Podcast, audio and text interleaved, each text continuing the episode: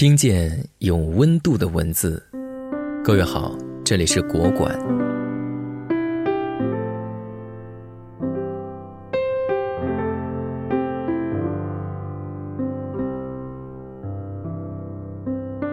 道德经曰：“天地不仁，以万物为刍狗。”大意是：苍天呐，大地呀，你们太没仁义了。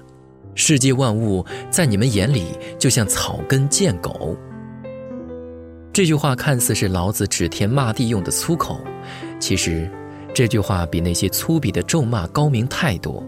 因为天地就是如此，他不懂仁义，也就无谓你的命运是好是坏了。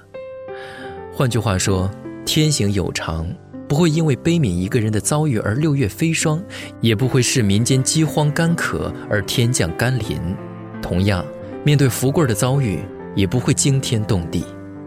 那么，人生就是这么毫无意义的活着吗？也许，这本书可以给我们答案。老人和牛渐渐远去，我听到老人粗哑的、令人感动的嗓音从远处传来。他的歌声在空旷的傍晚，像风一样飘扬。老人唱道：“少年去游荡，中年去绝藏，老年做和尚。”书中开篇的这句自述是最令人回味的。细细一看，书中最后结尾的那段话，似乎又在承接着开头的某些表达意义。我知道黄昏正在转瞬即逝，黑夜从天而降了。我看到广阔的土地袒露着结实的胸膛，那是召唤的姿势，就像女人召唤着他们的儿女，土地召唤着黑夜来临。这一切不就是在告诉我们，生命就是人生的田地。每一次被播种的苦难，都会成长为一个希望。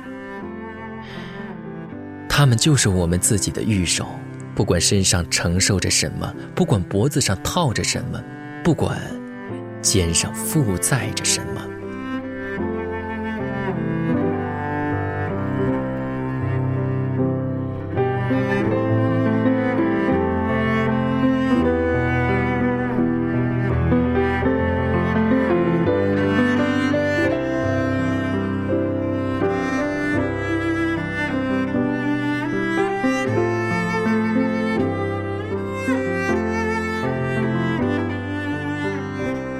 曾听过一句话：当我们知道苦难是生命的常态，烦恼痛苦总相伴人生时，我们便没有必要自怨自艾。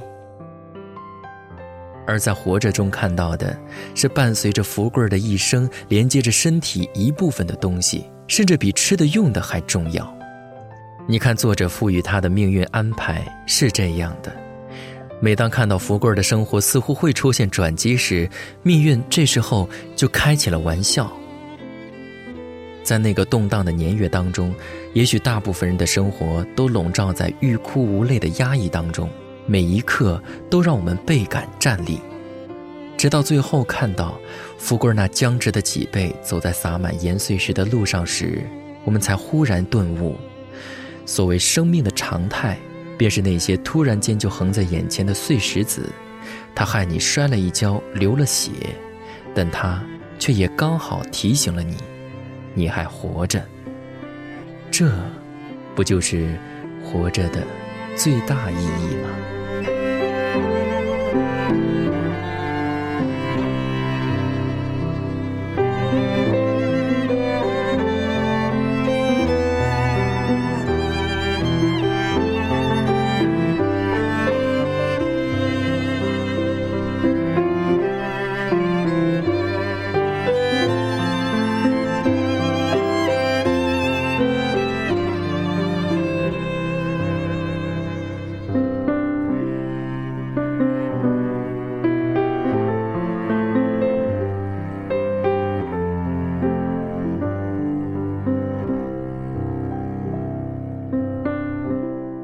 每一次结束都是下一次开始。